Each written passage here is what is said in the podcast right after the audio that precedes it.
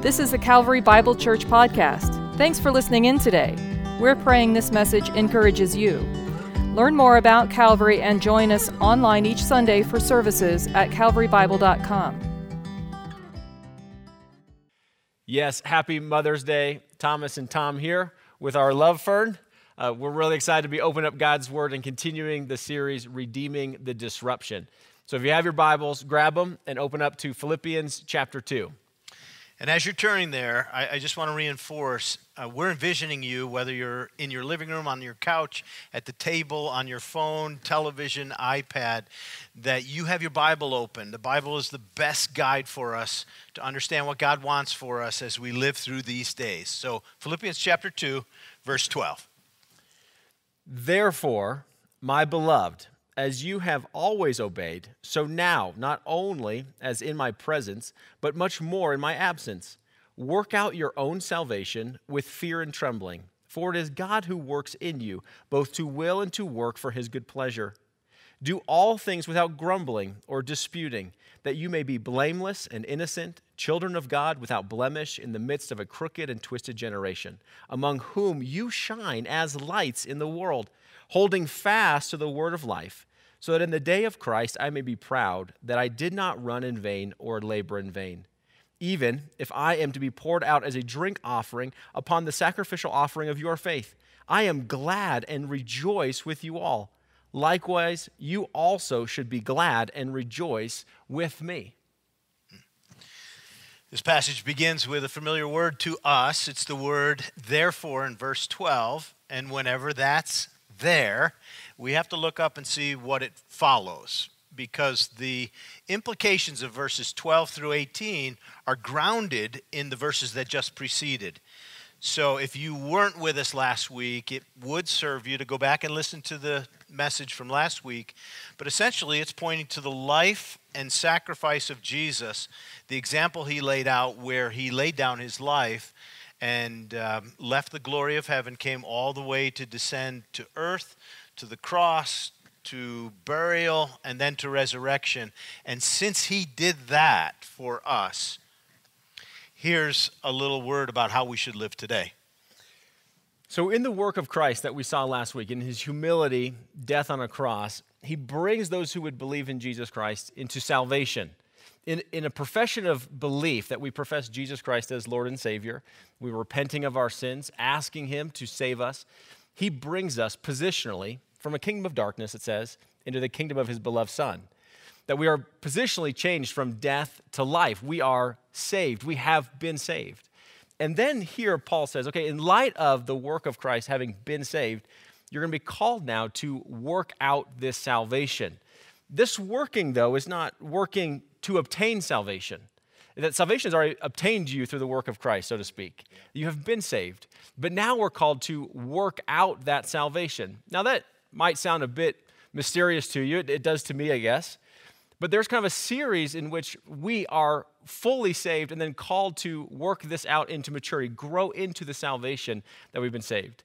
Uh, one of the passages I think of about this singular event and then how we continue to live this out is actually from Hebrews chapter 10, verse 14. Here, the author of Hebrews just simply says, For by a single offering, he, Jesus, has perfected for all time those who are being sanctified. This word sanctification is the idea of being more uh, saved in the sense of not positionally with Christ, but we are increasing in our salvation, becoming like Christ. That our flesh and the things that we're putting to death are becoming less true of us, and we're growing and maturing into our salvation. That's what's called sanctification. So, in a single event, we have been purified, been saved. That's the positional truth. We've been justified, we've been brought right before God. But it's also true that those who have been saved are being saved, and we look forward to a day in which we will be fully saved in Christ. So, this is probably simultaneously true of you. Those who believe in Christ, you've been saved, being saved, you're working out that salvation, looking forward to the day in which you'll be fully saved or be fully true of you in Jesus Christ though no analogy is perfect, probably one of my favorite analogies is to think about marriage. That you live your life as a single man or a single woman, And then in a moment, you stand before your bride or your groom and a pastor, a, a, an ordained minister who has the legal right before God and probably the, the state you're being married in to pronounce you husband and wife. And so, based on your vows that you exchange, in one singular moment, you change complete identities from being single to being married. And you're being married fully. There, there's no sense that you continue in your singleness. Your whole identity has actually changed in one single moment. Now, for those who have stood before a pastor and have become married, uh, they're probably not perfect at marriage at that moment, though they are fully married fully married, but not fully uh, capable of fulfilling everything that marriage requires. And that's a great illustration because although the legal description is married, learning what it is to be married is something you have to work out, you know, for all years. I've been married for almost uh, 39 years this summer, and uh, yeah, we worked something out this week together and uh, that's what it takes but and and to have to work something out because it's difficult in marriage doesn't mean i'm any less married or it doesn't threaten my marriage and in the same way i think the comment that you work out your salvation is um, the ongoing growth and expression of what you already fully possess in christ but it's coming to maturity so when God saved us, He saved us in order that we would conform to the image of His Son, Romans chapter 8, verse 29.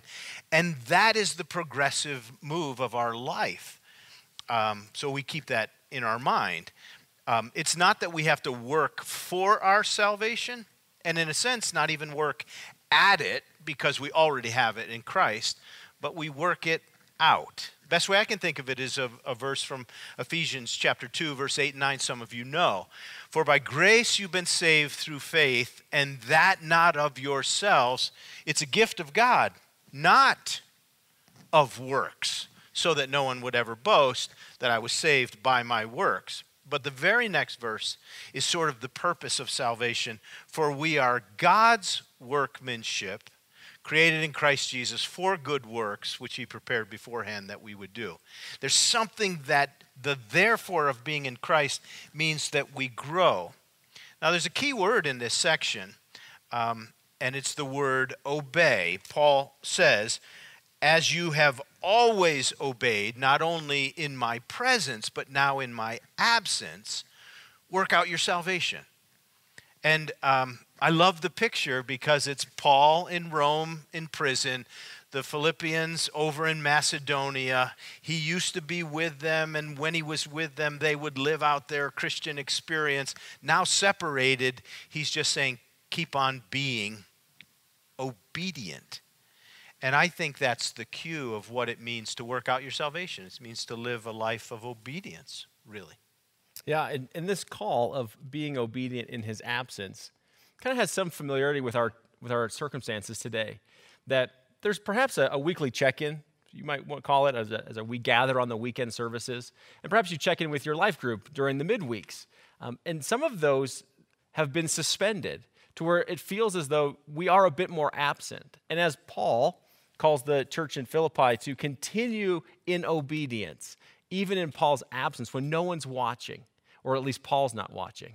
Uh, I want to say to, to Calvary, uh, even though we're not gathering and it does feel a bit of our absence, we want to call us to what God has called us to first and foremost, to continue in obedience, even in our absence, when no one seems to be watching, that we continue to strive after these things. Yeah.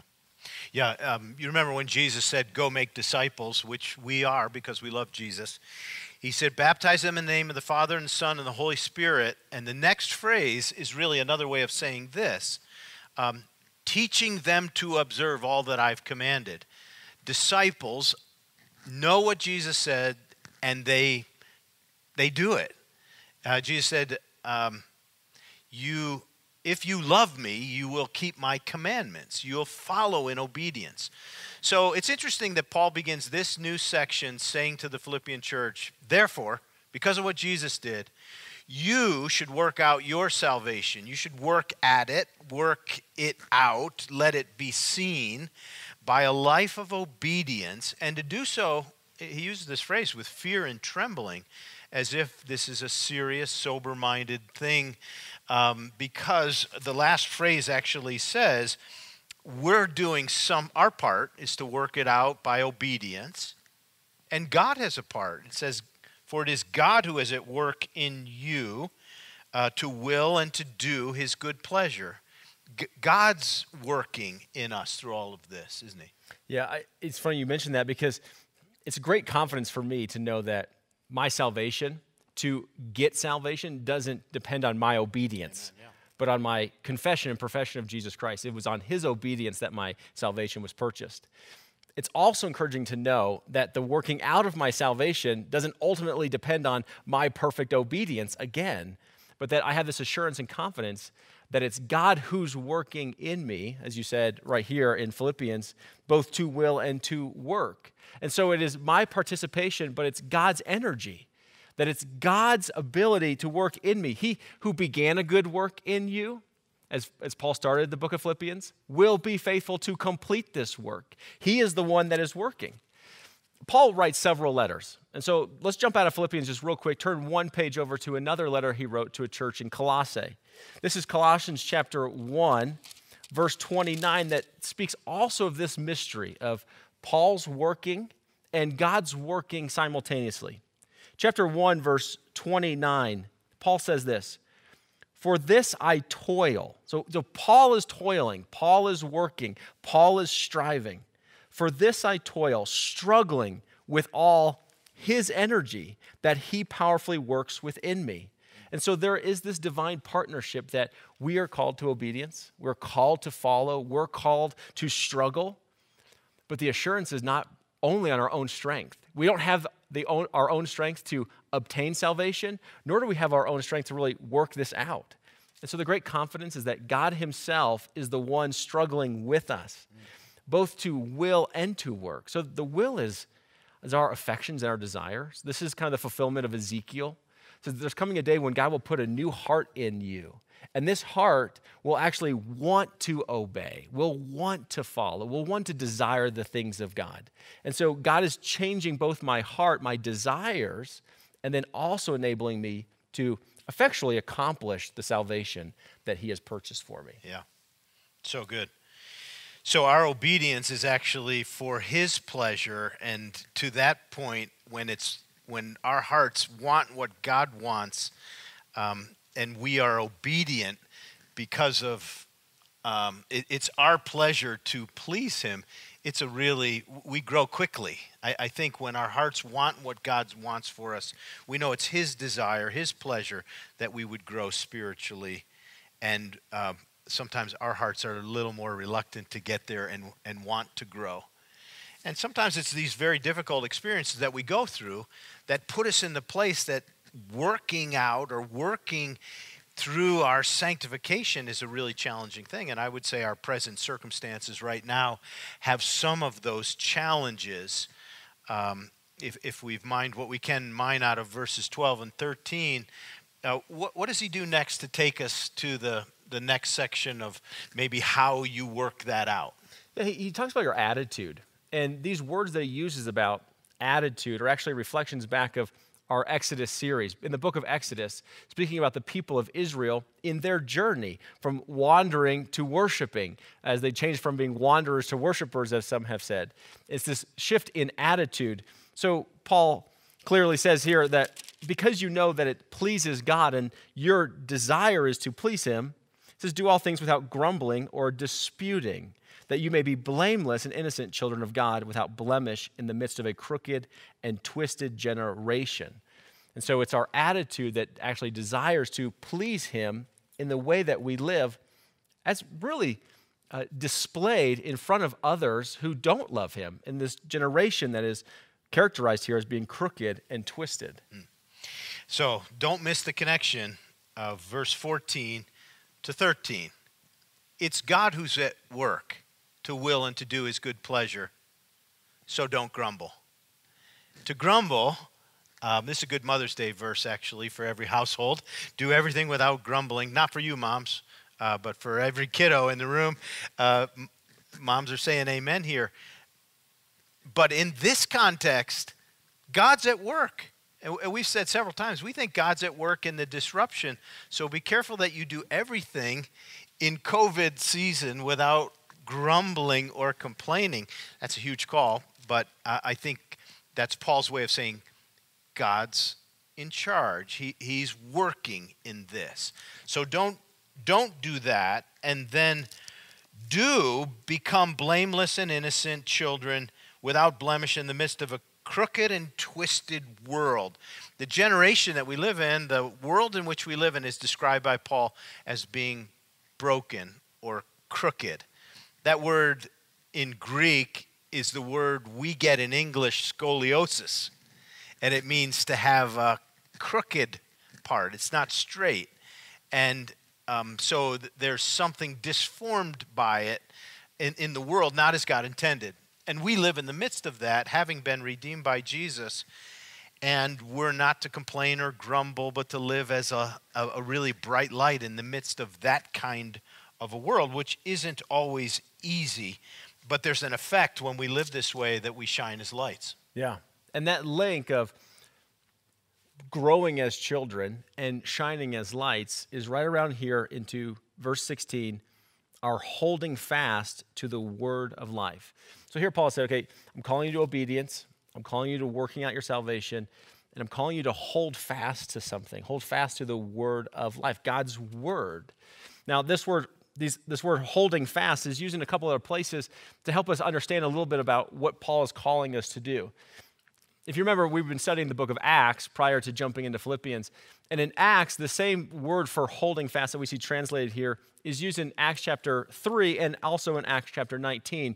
And understanding how it's used there helps us understand a little bit more about what it means to hold fast to the words of life.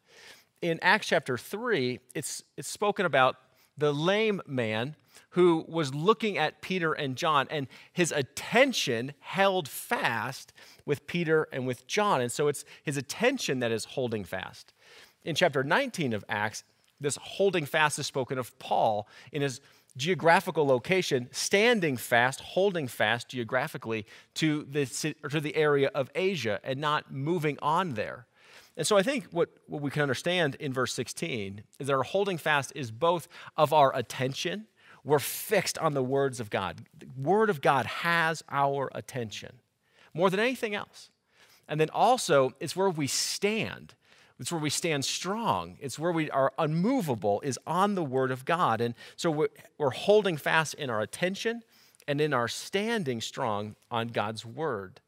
And it's here, here's what I would say whatever holds your attention today holds your future tomorrow. Whatever holds and, and captivates your attention that you're living into today holds and really shapes your tomorrow. Whatever you're beholding today is what you're becoming really tomorrow. Yeah. So, holding fast to the word of life, which is probably a reference generally to the gospel. Uh, it's easy to be restated in many other ways in the New Testament um, to cling to the Word of God, pay close attention, study to show yourself approved, let the Word of Christ dwell within you richly. Focus on that as the fundamental grounding of how I live in this day, growing in my salvation.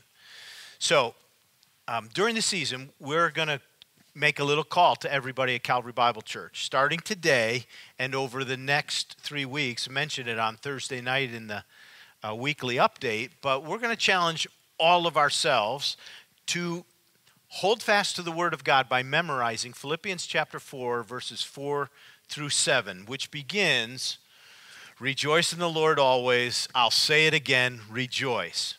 There's three more verses we won't do here, but we want you to get started on that as a way of applying hold fast to the word of life.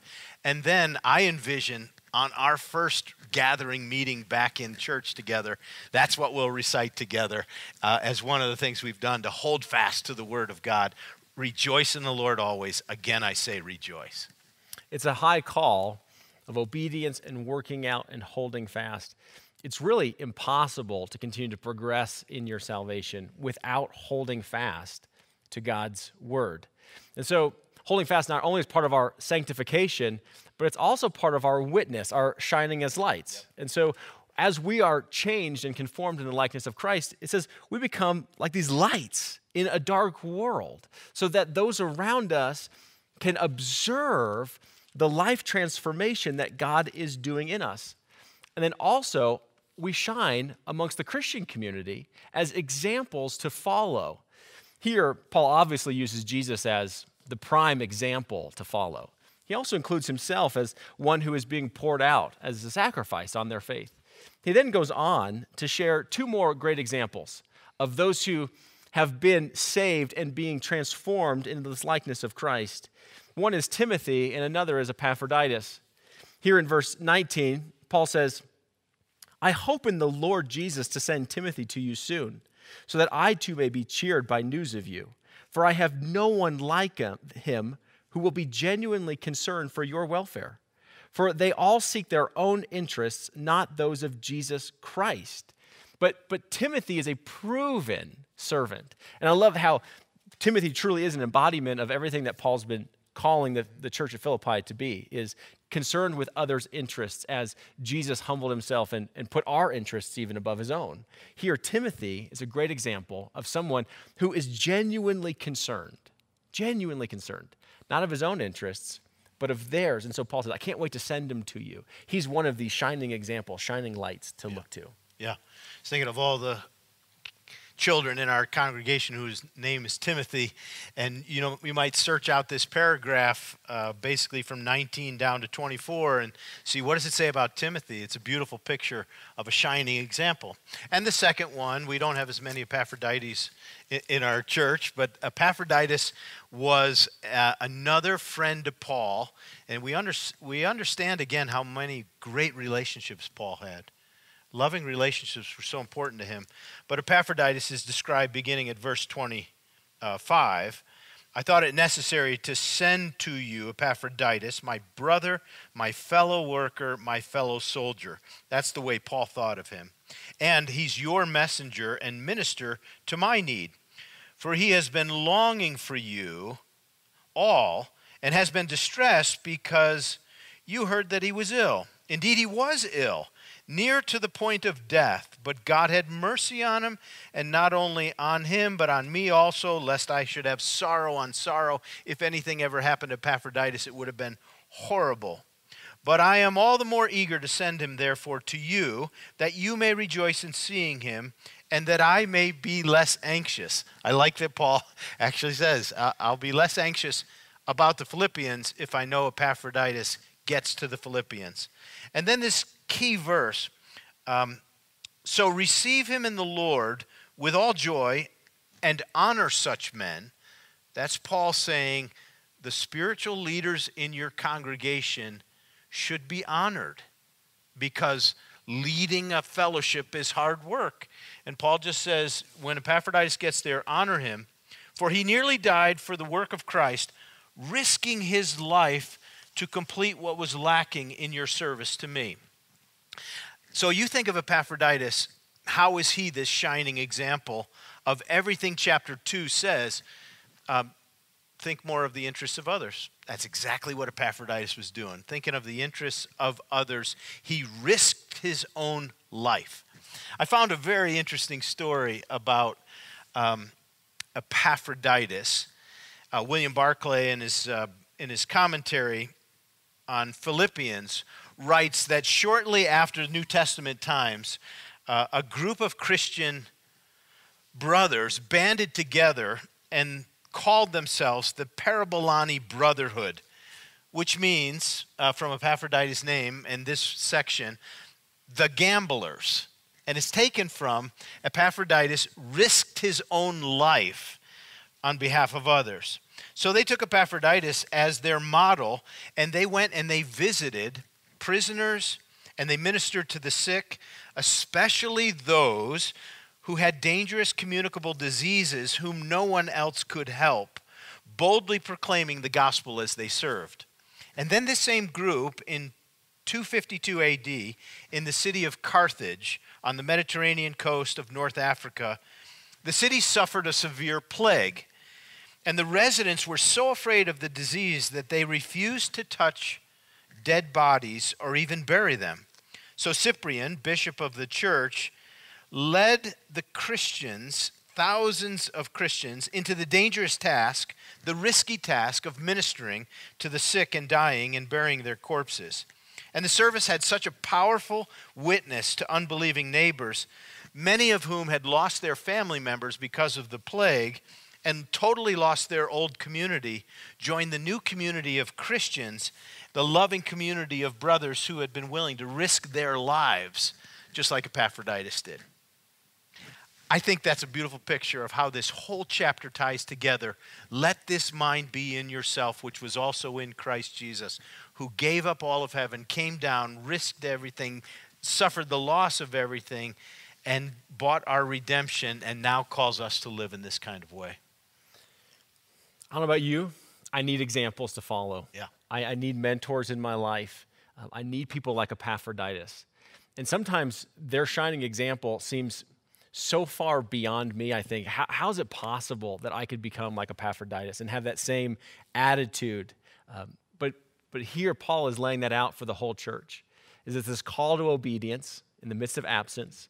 Is this call to working out what Christ has purchased for us? Is this call to holding fast to God's word that we would shine bright in a world that needs to know the gospel, even at a consequence to our own life. And so maybe just for you today, just maybe you start thinking about this. What areas in your life right now are not in accordance with obedience, with the salvation that Jesus Christ has brought you to? We know as pastors and, and looking at trends in the U.S. that things like pornography are on the rise, substance abuse is on the rise, we see anxieties on the rise, we see suicides on the rise. May that never be so in the church. And we know that we are human and we wrestle with these things. And so, how, how are you doing and how are, are you addressing some of these things? In what ways do you need to make some modifications this week that maybe reach out to someone, contact them, let them know what's going on because of your high upward call in Jesus Christ?